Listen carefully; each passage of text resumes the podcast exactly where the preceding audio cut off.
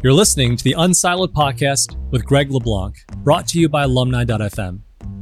Unsiloed is a series of interdisciplinary conversations that inspire new ways of thinking about our world. So, wherever you are today, enjoy today's episode. And here's your host, Greg LeBlanc. Welcome to Unsiloed. This is Greg LeBlanc, and I'm here today with Ayelet Fishbach, who is a professor at University of Chicago, Graduate School of Business, the Booth School, and also the author of this book right here, Get It Done Surprising Lessons from the Science of Motivation. Now, I guess I should have said the young science of motivation because it is a relatively young science. And I suppose we could say it started out with behavioralism, but we've come such a long way. And in this book, you describe a number of pieces of that science. In particular, you talk about goal selection, goal achievement, goal juggling, and, and so forth. But what I find really interesting about the book is that you emphasize how people in many ways, we kind of manipulate ourselves, right? So, you know, in behavioral economics, we talk about how people are prone to all of these fallacies and biases and make all these mistakes. But we sometimes forget that people are aware of them. They're aware of their own quirks and they sometimes kind of leverage these quirks. And in your book, you really are very explicit about how you can cultivate the landscape of motivation that you have within to better achieve your goals. That's the aspect of the book I found really fascinating. So, welcome, Ayelet. Thanks for having me, Greg, and thanks for already talking about the doer and, and the planner and how they interact. And uh, you're already uh, full in. I'm curious to know where our conversation is going to take us from here. I remember an example of this from my colleagues where they studied folks who went to the gym and you know they seem to overpay for their gym membership. If you look at it based on how many times they would go to the gym. And half the people, when they look at that, they say, oh, yeah, these people are stupid. They're paying $20 a visit when they could just pay $10 a visit. And then the other half of the people say, no, no, no, this is actually quite clever because what they're doing is they're converting the marginal cost of going to the gym to zero and thereby giving themselves a little extra boost. And I always wonder why do some people systematically fall on one side of that debate and others seem to fall on the other? You sort of understand both of those positions, and I don't think you have, have a dog in that fight. I think some people are aware of these things and, and some people aren't a few things here. I don't think that awareness is often a critical variable here. Uh, the, the, question should be whether people are doing something that is adaptive uh, for them, that serves their uh, goals. And I think that as a field, we are probably too quickly to say that there is a mistake. Okay? We like to highlight people's mistakes, and often what we refer to as a mistake is quite adaptive when people set deadlines that are uh, unrealistic, well, it could be a mistake, it could be a planning fallacy, it could also be a way to motivate yourself. And often we are as a field, as academics, too quick to call it a fallacy or, or, bias and kind of neglect the fact that the early deadline was a motivational tool, that the pre commitment meant to uh, motivate someone to go to the gym. And maybe it has failed, okay? Maybe the person discovers by the end of the year that uh, uh they only went three times, and that meant that they paid hundreds of dollars for each time that they went for the gym. Uh, but maybe the reason that they go to the gym is that they are more stingy than lazy, in which case this strategy works. I think the way you start the book is you say that sometimes the probability of achieving a goal is affected at the outset based on how you define the goal or how you think about the goal. And that when people at the, I guess the classic case is at the very beginning of the year, when people are making their New Year's resolutions. If your New Year's resolution is too vague, then you're probably going to get less far down the goal than if you have very precise objectives. When I was reading about a lot of this, sometimes you describe this in terms of individuals and their goal achievement. But because I teach management, I'm always thinking, yeah, but this is also true for when employers are trying to get employees to do things, and also when parents are trying to get kids to do something. Tell us a bit more about goal formulation and how important is it that you set the goals initially from the very beginning in a way that increases the likelihood of you getting there? So l- let me first say that I wrote the book thinking about how people can use the science of motivation to motivate themselves, but admittedly, most of the science is on how to motivate others. Okay, so most of the science is on managers motivating employees, uh, educators uh, motivating students, parents motivating their uh, children. It's often where we go. Now, it's not everything. We do have research on self control, which is how people motivate themselves. So th- there is this part, uh, but it's not where we went as, a, as science, as, as a field over the last 20 years. Saying that, there is no reason that people cannot apply these lessons to themselves in the sense that we can operate on ourselves the same way that we operate on, on someone else. Okay? If, if I want my 10 year old uh, to wake up in the morning, I open the curtain and he's not going to sleep in a, a, sunny room. Okay? It's easier to sleep in a dark room. Okay? If I want to wake up in the morning by myself, then I, I set an alarm clock because it's harder to sleep in a noisy room than a quiet room. Uh, it's a trivial example, but I'm basically using the same principle to motivate someone else as I uh, used to uh, motivate uh, myself. And now you're asking about how to best set a goal. And again, I would say it's the same for setting a goal for others and for yourself. And there are a few principles. We want the goal to be enticing to be something that we aspire to achieve that seems more like a goal and less like a chore. The problem with New Year's resolution is that we often plan to be a different person that is going to do what's important for her and not what she finds pleasurable, not what she's excited about. But the person we are is pursuing goals that are exciting and less goals that seem like a chore that, that are not exciting. And so the goal should be exciting. It should have a, ideally some specific target, okay, so some numbers that defines how much and how soon. In general approach, uh, do goals are better than do not goals. Avoidance goals are good in the sense that they seem urgent approach goals are good in the long run, okay? the goals that we can persist on. Uh, intrinsic motivation is, uh, is a big thing. Okay? So uh, feeling motivated by doing and not necessarily only by achieving. Now, we set a goal because we want to achieve it, not because it is pleasant to pursue. We set a goal to know, finish an MBA degree and not to eat more ice cream. But the extent to which we are enthusiastic at the moment, that it feels good, that predicts adherence much more than how important is the goal in the long run. And so I'm touching just uh, several principles in, in goal setting, and I didn't even get to incentives. I think of motivation as overlapping with willpower, or what people used to call self control. Ancient Greeks would spend a lot of time talking about this. Later in the book, you talk about self control, but are these different mechanisms when we think about approach and, and, avoidance? Isn't it the same force that we're dipping into when we're thinking about powering through to achieve something when you don't really want to, or forcing yourself not to do something when you really want to? How are they the same and how are they different? So they are the same in the sense that you just described. Okay, willpower is the power that you use to motivate yourself, to uh, get yourself to do something.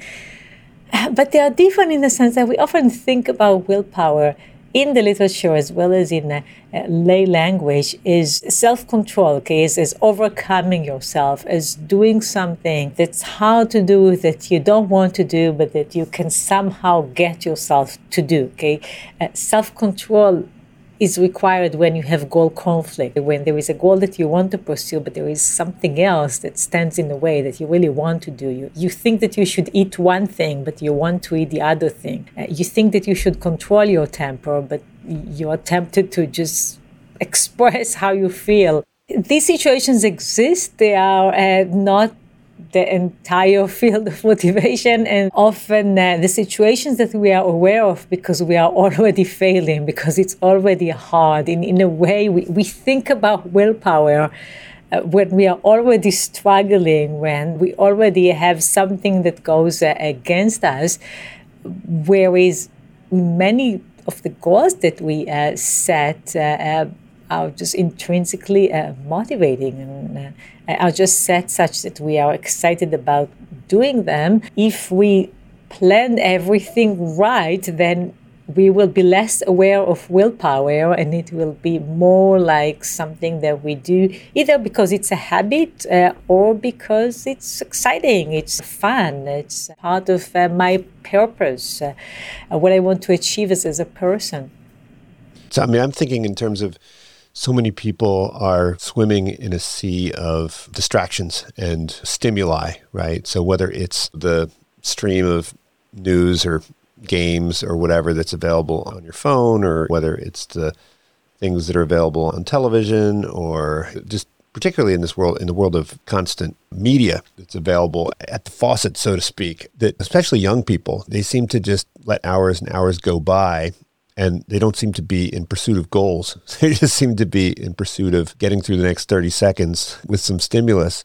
And so, in that case, if someone knew that they were trapped in a sort of addictive spiral like that, would it be better for them to psychologically focus on, hey, I got to stop doing this, I got to lock up the phone, or I need to find some pursuit that is so attractive to me that I don't even notice or I'm not even aware of the temptations? Yeah, I would say that the latter. so there are uh, many things that we try to avoid in our daily life, and social media is definitely a big one. Okay, how do I uh, get it off my phone and focus on uh, what's important for me, uh, what's more uh, valuable? The problem is that if you set your goal as avoiding, okay, as don't look at your phone, don't think about uh, something, don't drink something, don't eat something.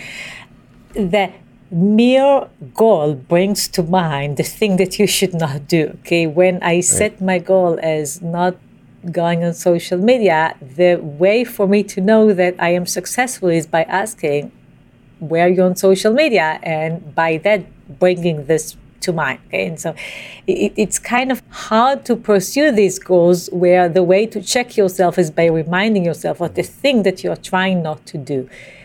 The other problem with uh, avoidance goals, with uh, uh, don't do uh, goals, is that they elicit reactance. Okay? We are often uh, rebels. Okay? We, we want to do something just because we are not allowed to do that, even if we are the people who said that you are not allowed to do that. Uh, some people have this feeling when you decide to go on a diet and immediately you're so tempted by all the things that you resolve not to eat.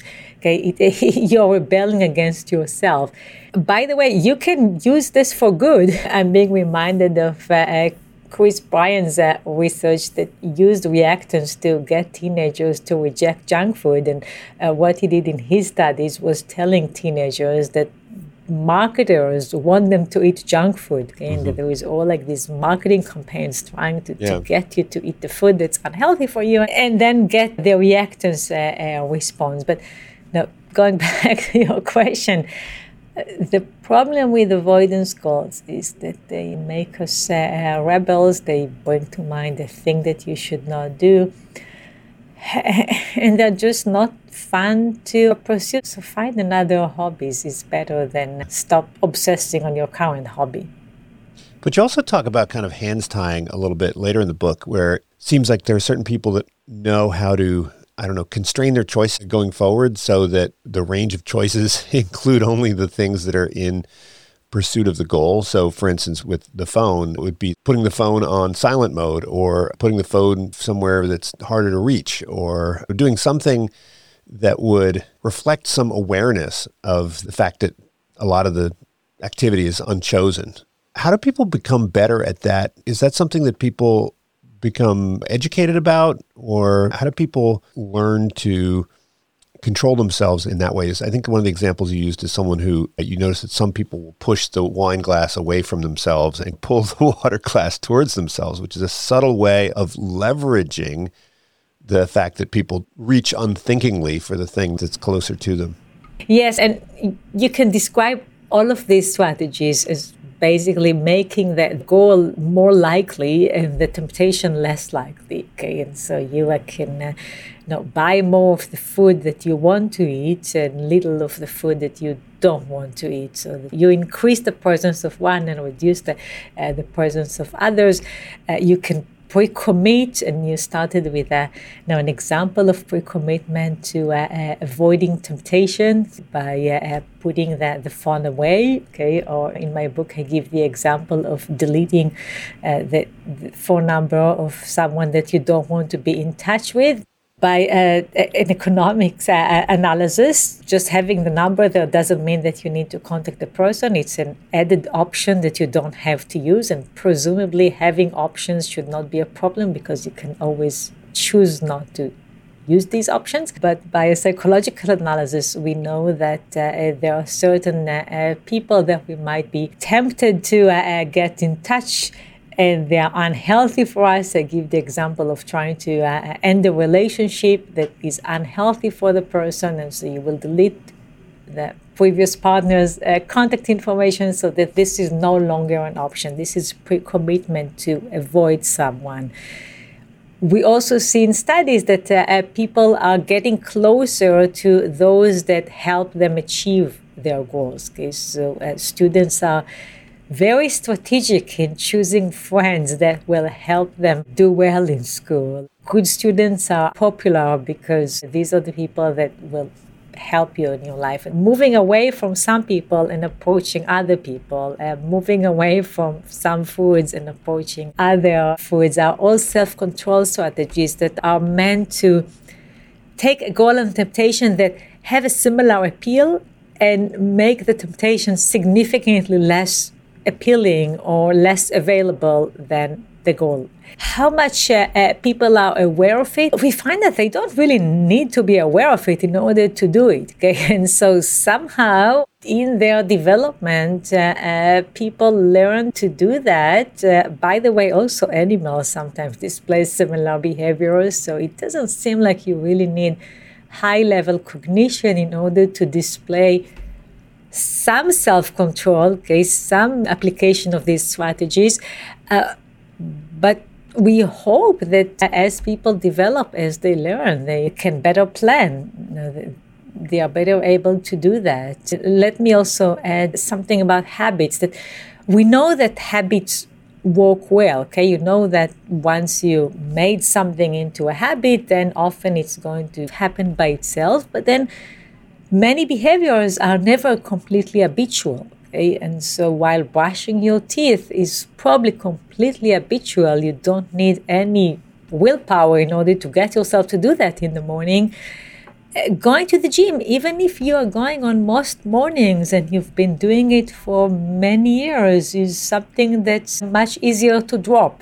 Okay, and that in a way, if you don't constantly reinforce the habit, it can uh, disappear from your life uh, uh, more easily than uh, uh brushing your teeth, for example. And so, so you get the, these behaviors where they constantly need to be supported. You constantly need to do something to motivate yourself to follow through. You didn't use the term, but I think of them as self nudging. You're using the nudge principle on yourself to some extent by making the path of least resistance the thing that you most want to achieve. But you also talk about, and again, I don't think you used the term self signaling and this idea that if you're doing something, well, you know, you, you, you must like it. And sometimes the best way to get the ball rolling is just to start. You talk about some interesting research about how people don't necessarily know what they like. And so they can be manipulated into liking certain things the way Tom Sawyer did but they can also manipulate themselves into liking things and kind of Tom Sawyering themselves, right? Yes, and uh, well, first uh, uh we can think about uh, self nudging. I, didn't use this expression, but I kind of like it. We do nudge ourselves. And uh, uh, we know from basically research that goes all the way to the beginning of social psychology as a field that people uh, become to like what they do. Okay? That, that processes such as dissonance and self perception lead us to appreciate the things that we invested in. And, and, and so often the way to get yourself to do something is by first doing it and then learning to, to like it. Mm-hmm. Okay. And the idea is that when you do something, you ask yourself, why am I doing it? Okay. Like, why, why am I working so hard to get this graduate degree uh, or uh, to uh, uh launch this successful product at work? And you become more committed by the fact that you look back and see yourself doing that. And, uh, and this is another nice example of behaviors that we would consider maybe fallacies, maybe healthy motivational tools. And this is the sunk cost effect, right? So sunk cost is considered a bias. You're not supposed to be working on something just because you invested in the past. Uh, you should look at what you expect to get from doing that uh, the activity, from pursuing the goal, and this is uh, all, all, that matters. Okay? You should not be in a, in a, relationship just because you've been in this relationship for many years. Okay? You should think about how do you value having this relationship moving forward, for example. But sunk cost results from a very effective motivational uh, tool, which is that as we do something, we develop our commitment, which allows us to stick to some goal for a long time, which allows us to uh, keep doing our work when we don't see uh, immediate uh, uh rewards. Uh, keep working on a paper that's uh, really hard to publish or that the studies take forever to run. And, and, you stay committed because you think, well, I've already invested in this for two years, I might as well uh, continue for a third year. And, and this is a motivational tool. This is a, a learning from your uh, commitment. Uh, you mentioned self signaling. Self signaling is often a, a, motivational tool that refers to doing something because I want to be the kind of person that pursue this goal. Okay, and so the reason to pursue goals is often because there are certain rewards associated with it. Okay, I might uh, want to, to get a job as, as a professor because I want to be uh, employed, and I think that this is uh, an, an amazing uh, uh, job to have. It's a wonderful uh, lifestyle. Self signaling is the other motivation which comes from how that reflects on the self. Maybe mm. it's not about the rewards it's about how I'm going to see myself. Okay, so I want to do it because it reflects well on me as a person. I, I, want to think of myself as someone who's going to be a, a, professor or an academic. And there are some studies that separate between these motivations. One nice example is you manipulate whether people think that they will remember their action. Okay. If you think that you're going to have a good memory of what you did, then you're more likely to do it if you are like thinking about the self-signaling. Okay, uh, if, if you think about how that reflects on who you are as a person. But whether you will remember your action or not really doesn't matter for the rewards that you are going to get from this action. So maybe this is a bit abstract. Let me give you an example. Uh, whether you would choose the, the healthy snack over the unhealthy snack if you are more likely to choose the healthy snack over the unhealthy snack when you expect to remember your action, for example, when it's like your first choice in the day, okay, as, opposed to uh, some choice in the middle, then we would conclude that you are mostly driven by self signaling. Okay, you want to think of yourself as a health conscious individual because eating healthy food will have the same impact on your body regardless of whether it's in the morning or at noon. Now, I always wonder with these healthy snacks, you always use chocolate as the unhealthy. And I'm always a little concerned about this because I always thought that chocolate was healthy. You guys must be using some terrible chocolate as an unhealthy uh, option. But in terms of sunk cost fallacy, I use this all the time. I'll sign up for subscriptions, for instance, to the opera or to the symphony or to the theater because on any given Friday night, after a long day of work, I'm not particularly thrilled to go out. But because I spent that money, on those tickets. I'm going to go. And so it's totally irrational for me to do it simply because I spent the money. But I know that I'm, i behave that way. And so I leverage that to become the, the person that I want to be or to do what I think is in my best interest in, in the long run. People do this all the time. Okay, first about chocolate. Okay. we not only we don't decide what people think is healthy or unhealthy uh, we often disagree? like i, I have, have, a study in which people were choosing whether to eat raisins or some chocolate and the participants in our study thought that raisins are healthy okay? That this is fruit and chocolate is unhealthy I personally don't think that there is anything in particular healthy about raisins. So I'm just uh, interested in how people resolve self-control conflicts, how they you know, choose their food. We have now a lot of work in like how people think about healthy food, and we often disagree. Like people think about healthy food as unprepared. Okay? It's the food that is served without spices. I don't think that there is anything that makes food healthier when you remove the spices, but yeah. you know, I study how people think about food and how they make their choices. And then you are describing the, you know, the tendency to uh, highbrow uh, uh activities uh, and purchases uh, long term in advance, which is interesting, like how we need to pre commit ourselves to have an experience that we know that we will value, but we might not want to initiate in the moment.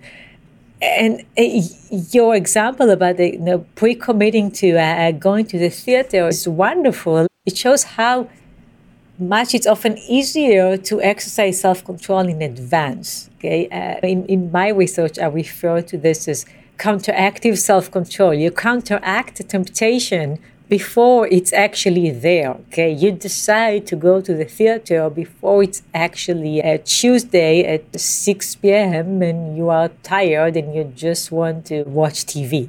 This is a the one example. Other example is that like when we just remind people that there will be temptations, that the situation is going to be tense, then they are less likely to lose their temper. That there will be a lot of alcohol in the party. They are less likely to uh, drink too much. Uh, if you know that there is going to be a problem, it's like if you know that the box is going to be heavy and you're going to lift it, like your body is like preparing to physically lift it, uh, your mind metaphorically does the same. Okay? If we know that something is going to be hard, we can better handle this in advance than when it's hard without a warning. I love that example that you made about how people tend to think that food is healthier if it's bland and unpleasant. And as somebody who cooks a lot, I find this makes no sense at all empirically. But I think it taps into what you talk about as sort of the dilution principle or over justification effect. And I found this fascinating because in the world of marketing, you think, oh, if I just add more and more features and I say not only is it a floor cleaner, but it's also a mouthwash, then you know you'd expect to sell more. But the implications of your research is that no, actually you're going to sell less because people don't want something that works for everything. If I say I've got a moisturizer that works on your eyelids and your turkey neck, then you think, well, it can't be very good at either one, right? So first of all, I'm interested in the categories, where these categories come from, but why is it that we do that? Is it in economics terms, it's almost as if everyone thinks that we're on the Pareto frontier all the time and that there's no win win available. And indeed, if everything already was on the Pareto frontier, then the only way to get more in one dimension is to give up in the other dimension. But we spend so much of our lives inside the frontier that when someone comes along and says, hey, it's faster and cheaper and better, sometimes it's true, but people are suspicious. I'm still stuck on your example of a mouthwash that you can use to clean the floor. I am pretty sure that this is going to be a terrible marketing idea. It's from an old Saturday Night Live skit in the 1970s. I remember some fake ad that they had on TV. Yes, we know that this is not going to work, and this is exactly because of the dilution principle that if a means, an, an object, a product, an activity serves two goals, then you assume it is less instrumental for each of these goals. The psychology underlying it is pretty simple. It is less likely to bring to mind that goal. Okay, so like mm-hmm. the delicious, healthy food that you have made is less likely to bring to mind healthy food, okay, or the health category, and maybe also less likely to bring to mind the, the delicious category, okay, delicious food. And therefore, it might seem less instrumental to each of them. Now, of course, this is a mistake in the sense that you know this is an inference that you make based on the strengths of association between the means here and the goal. Uh, but in theory, a means can serve two goals. And you know, there is no uh, reason to think that if a food is healthy, is not tasty, or if a food is tasty, is uh, uh, unhealthy uh, when it gets to products design, it's often something that companies are, are giving a lot of thought of. Like, how mm-hmm. can you keep it in the same category? And how can you expand the category without diluting your identity? And there are many successful examples. Okay? The smartphone has like a bunch of categories uh, uh, in it that we have now as a society, as people, uh, uh categorized under a smartphone. And so the, the, same thing that I use to make calls, I also use as my calendar, and it, uh, it, it seems as one function. But you know, it takes some education. It takes time. It takes like realizing what new categories can be created at any given time there are many goals that we see as, as conflicting or at least as you know, incongruent to some extent, like mention health and taste. We also see uh, they, you know, something that is, is like pleasurable versus uh, important, that people say if it's important, then I might not enjoy it as much. And like you see these conflicts. I, now, as I talk about it, I'm uh, being reminded of the old uh, advertisement for cough medicine that went something like it's awful and it works okay like it right. tastes awful and it works and the idea was that we know that people think that medicine that's bitter is more effective mm-hmm. and people also think that this is newer data that mouthwash that stings is right. better okay and and so these are like counter uh, uh final uh, activities. Okay, uh, so multi-final activities are activities that serve several goals at the same time. It's like I, in my book I refer to this as feeding two birds with one scone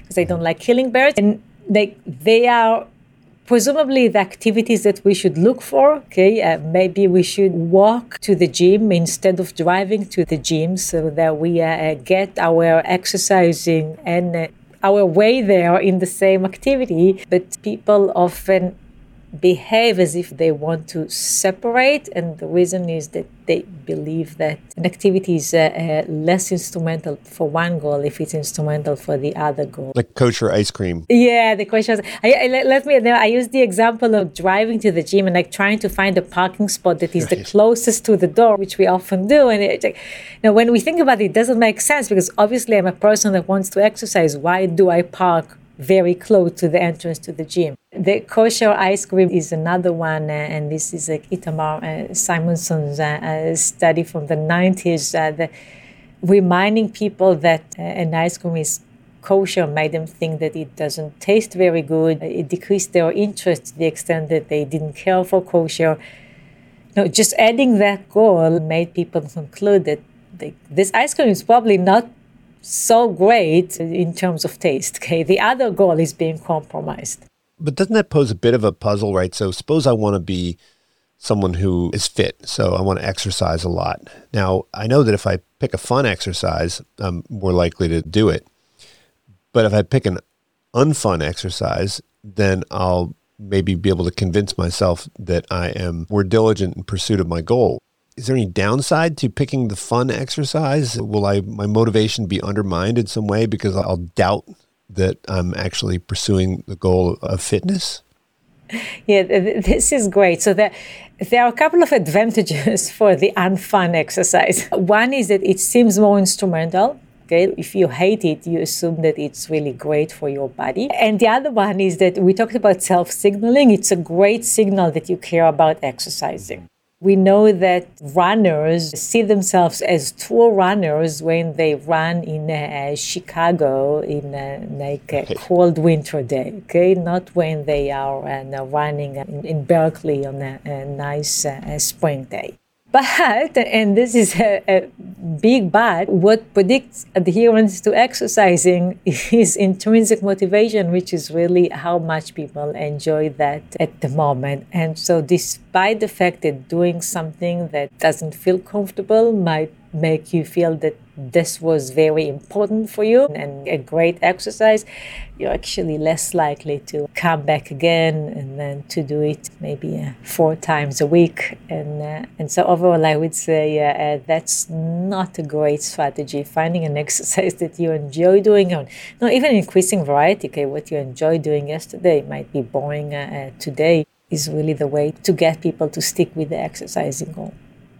Now, I think one of the more interesting parts of your book is the, your contribution to the millennium old debate about kind of half full versus half empty. This has been a debate, not whether it is half full or half empty, but how you should look at things. Should you focus on what has been accomplished to date, or should you focus on the distance ahead of you to achieve the goal? And and I think this ties in many ways to the idea that proximity to the goal is going to be in proximity to the starting point, these things influence your motivation. And you talk a bit about the deadly middle, or there's sort of some spot where your motivation is probably kind of lowest. Could you talk a bit about this? Seems like there's an entire field of motivation research. You could spend your entire lifetime just focusing on this one domain within motivation science. So uh, there are a few things here. First, that with progress, motivation increases. Okay, so know, in, in, in general, we see that the more people do, the more motivated they are. Okay, the, most people who drop out college do it in the first or second year, not when they're about to finish. Most consumers who are enrolled in a loyalty program drop the loyalty program after making one purchase, not when they are one purchase away from reward. And there is a good reason. You get more for your uh, effort the more progress you have made. Okay? Your last year in college is getting you a full college degree. Your first year in college is getting you 25% of a college degree, of a four year college degree. And so, uh, there is just more that you get for your effort, the more progress you have made if it's a, an all or nothing. If it's a discontinuous reward structure, then that's certainly true, right? Yeah. Yes. Uh, uh, now, we also see that with progress, uh, there is often more motivation for open ended goals. And we discussed it before. Your first uh, uh, exercise might uh, feel difficult. It's a new exercise, but then after you did it a few times, you uh, learn to like it. You look at yourself and you say, I guess I'm a committed swimmer. I'm going to uh, continue uh, swimming in my local swimming pool and, and so on. But we also see that often when people make progress, they used it as, as a license to disengage. Okay, they feel like they've done enough. Mm-hmm. Okay, and so when I look back and I say, well, I've been working so hard uh, today or this week, maybe I should uh, take some time off. Maybe when I consider the times that I already exercised, I feel like that I've exercised enough. I, I don't need to to do it uh, today. And then the glass half empty becomes more motivating. Okay. And, and then it's looking at the times that I haven't exercised or the things that I didn't do at work that's more motivating. And now we are getting to the interesting question of how should you monitor your progress? Should you look back and say, I, have done that much, or look ahead and say, here's everything that I can still do? And to make things really um, simple and probably oversimplified, uh, if you are new to something, if you are not committed, then it's better to look back and say, oh, I've already done some. If you're already committed, definitely if you are beyond the like the 50%, if it's an all or nothing goal, then it's better to look ahead at what you still need to do.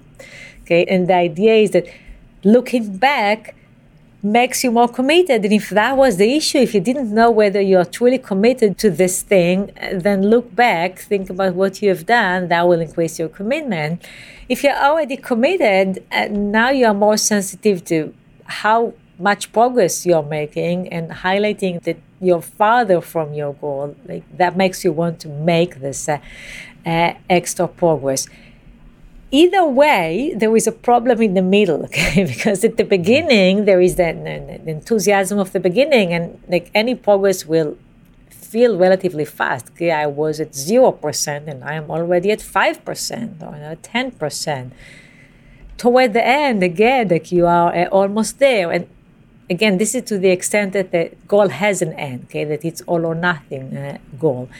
Then, you know, it's my last in college, okay, the last purchase before I get the reward. Uh, people are excited about finishing their goals. And in the middle, this is when uh, we see a problem. And we see it when we look at physical performance, when we look at like runners or swimmers, they slowing down in the middle. When we uh, look at, uh, at students, uh, the middle of the quarter is uh, usually when they are more likely to skip class or uh, skip their, their homework. And even know, for our own uh, ongoing goals, like the middle of the week, uh, the middle of the days.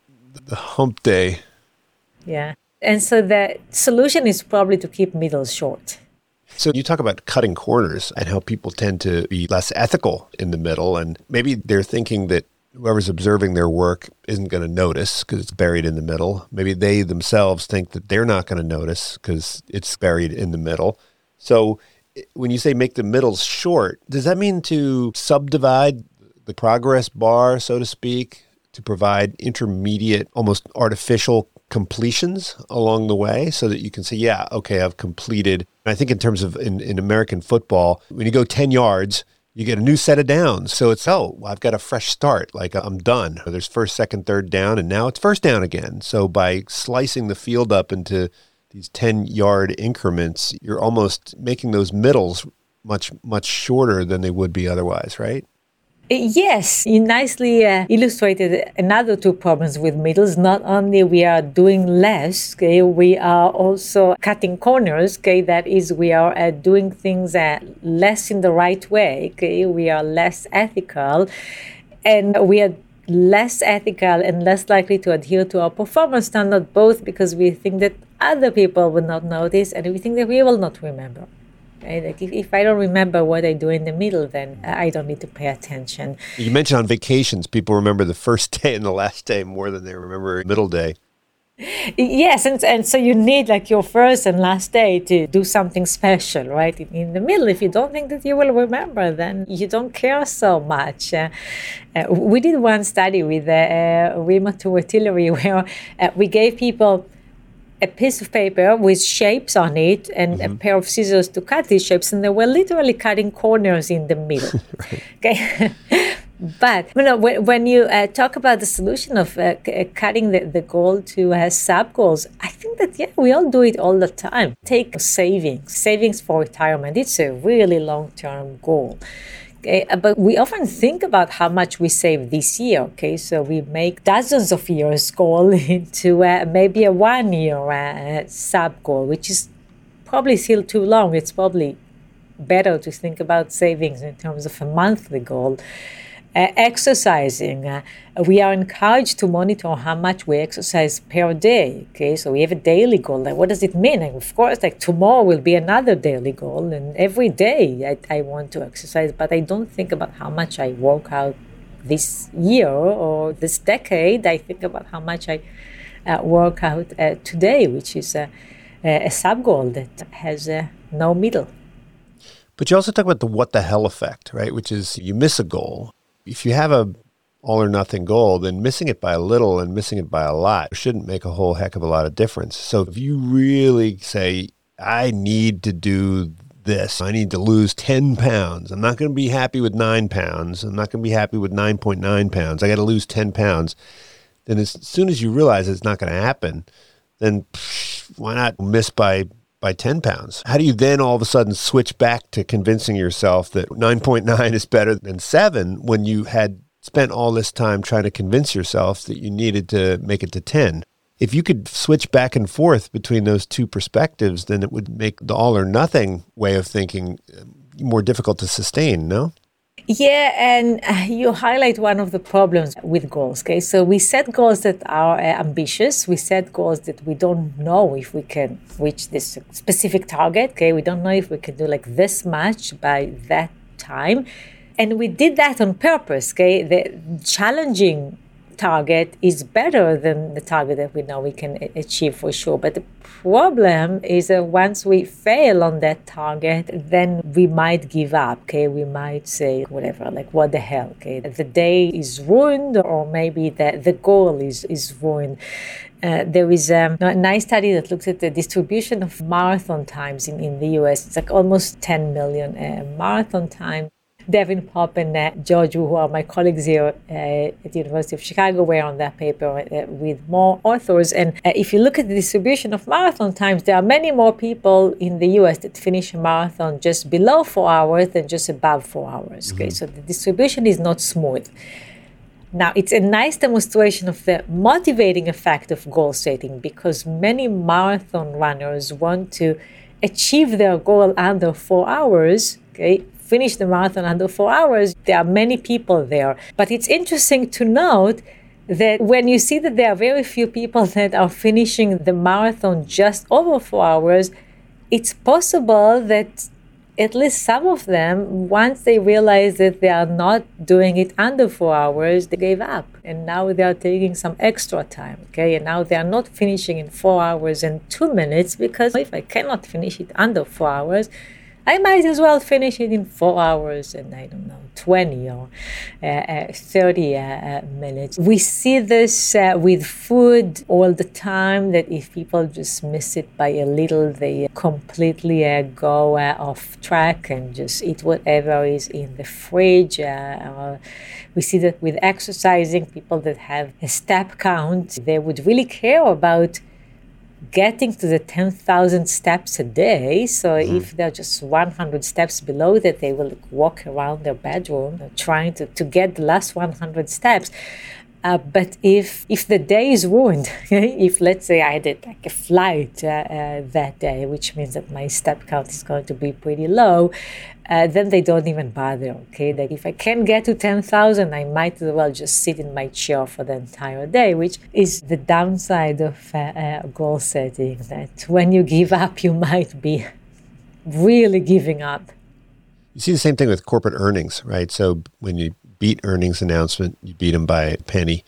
When you beat forecasted earnings, but when you miss it, now you can miss it by a lot. So the last thing I want to ask you about is emotions, and you talk about how important emotions are. And of course, emotions can be created by the judgment of others, right? So as managers, we think a lot about do you want to motivate your employees with fear or love? But the same applies when you're trying to motivate yourself, right? So if you make yourself feel really bad, okay, that's going to have a certain impact. And if you make yourself feel really good, and the area where I think you dig deep into this is how negative feedback uh, affects people and how it can either be a motivator or a demotivator, depending in part on the emotional impact that it has. If we're trying to motivate ourselves, how can we leverage our emotions? Is it okay to make yourself feel bad for failing to perform? Is there a good way to do that? How do you use positive and negative feedback on yourself to inspire motivation? So, uh, emotions in motivation science, we often think about emotions as feedback system, and I often find it confusing because emotions can be the goal in its own. Okay, like many people say, like that my goal is to like feel happy, but uh, I believe that it's more accurate to think about happiness, pride, or satisfaction, or anxiety, or fear, or depression as feedback to how are you doing in your life and how should you change what you're doing or keep it up. And the extent to which you have emotions such as uh, regret or pride that usually directly about how well you are doing on your goals. Okay, like regret means that you didn't do something that you thought you should have done. Okay, so that's a cue to, to engage in this behavior. Uh, pride is the signal, the internal signal that you're doing well on your self-control goal. Okay, so you, you did something that was more uh, important that you prioritized over another goal. So both are informative, but what we find in general is that people are struggling to learn from negative feedback and specifically from negative emotions. Several reasons for that. When it gets to negative emotions, often what you do is take care of the emotion and not the goal. Okay? Deflect it, right? Yeah, okay. That means if I'm trying not to feel bad, I might not pursue the goal. I might just uh, find a shortcut. Or you might cover up the signal which leading to the negative emotion. So if you're dealing with the work situation, if you see an email where you think that someone's going to be giving you a hard time for your work, you just don't open it. Yes, okay, so you can ignore it in the first place, right? You can ignore negative feedback by uh, knowing that it's coming and never opening the email. You can also find shortcuts to improve your mood, right? Like substance abuse. There are ways in which you can improve our mood that don't actually address the goal. There are also two specific barriers to learning from negative feedback. Uh, one is that it hurts, and the other one is that it's often hard just cognitively to learn from negative feedback. The hurting part is easy to understand. Okay? When we fail or when we get negative feedback, it, it just it stings. Okay? It, it's one reason, by the way, why we sometimes learn more from others' failures than from our own. Okay? Uh, when I know, observe uh, you uh, messing up it's easy for me to learn uh, when I mess up. I might disengage. Uh, but also, cognitively learning from failure is often hard because it requires learning what not to do, is learning by elimination. And this extra cognitive step, if that's not the right way, then I should look at the other way, is uh, often uh, a huge barrier. Okay? Uh, uh, we did know, studies in which we ask people in a world in which there are three options. Okay, there's like big success, small success, and small failure. What do you want to know? Okay, uh, do you want to experience like that, the small success or the small failure? So presumably, we cannot tell you where the big success is. If you know one of the other two, then you can kind of by elimination figure out where to go. And uh, uh, what we find is that many people say that they want to learn about the small success. Uh, uh, whereas the correct answer is that you want to know about the small mm-hmm. failure. Okay, if you know about where the small failure is, now you have a better chance at getting the big success because you will now be randomly choosing between small success and, and a large success. But people don't quite take this extra step. Okay, they, they don't think about the information that was in the failure, and so they, they don't explore it. They don't want to get this information. We also find that people don't share information now on failure with other people, and probably because you know, it's uh, not something that uh, the people proud of. Uh, they don't want to broadcast uh, things that didn't work well. But what it means that there was just less information that we can learn from. Okay, there is just less in the market of ideas, okay, and the wisdom of the crowd. There is less information on learning from failure because people don't talk about it. So, you know, here in Silicon Valley, venture capitalists are always evaluating founders and ideas. And I think when I ask them what are they looking for, it, seems like a, in, in many cases what they're really looking for is a founder that has the right kind of motivation. And when you dig deep into that, and say, what exactly are you looking for? They say, I want someone who is going to essentially walk through walls and is willing to light themselves on fire in order to achieve a goal. And you say, oh, so you want someone who's stubborn and someone who is going to ignore bad feedback and ignore the pitfalls on the way. And they say, no, no, actually, we want them to be flexible and, and be willing to pivot all the time. And so when you're trying to figure, well, how can you have somebody who wants to walk through walls to achieve a goal, but is also willing to abandon goals and pivot all the time? I think it lines up in many ways with what you're describing, which is really the ability to understand how to define and understand goal formation in a way that facilitates flexibility on the way to the achievement of those goals.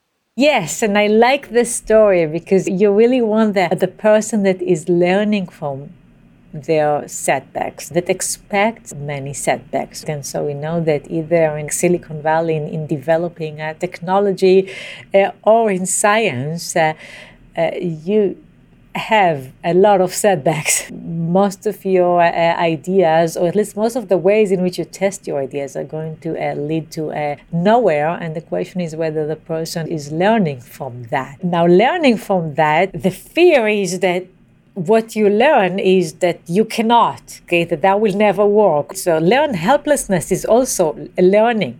Okay, learn helplessness is when you learn that you cannot do this, okay? That because I gave you a negative feedback on whatever. You took my class in social psychology and you got negative feedback. You learned that you can never be a social psychologist. Uh, Uh, this is learning, but the wrong kind of learning. Okay? This is an overgeneralized uh, uh, belief that you cannot do something. This is something that Martin Seligman uh, showed many years ago, uh, led uh, uh, dogs not to avoid electric shocks because they had the bad experience of being in an environment in which you couldn't control electric shocks. Between like that overgeneralized learning and not learning anything, okay, which is just ignoring failures and not doing that, like the, the, elimination process that I just described, that I just learned about one way in which that doesn't work. You get a healthy learning, which is there is uh, still a lot to explore. There is still a lot uh, uh, to do here. I just discovered what doesn't work, and I'm going to try the next thing that might uh, work or not. And you know, the people that uh, that you talk to in Silicon Valley, if they know what they are looking for, then hopefully it's that person. Ayelet, thank you so much for joining me. The book here is Get It Done. Surprising Lessons from the Science of Motivation. It really walks through quite a wide range of interesting insights and studies. Thanks for joining me. Thank you, Greg. It's a pleasure. Thank you for tuning in to the Unsiloed podcast. If you enjoyed today's episode, please give us a five star rating and review. To listen to other episodes, please visit our website at www.unsiloedpodcast.com.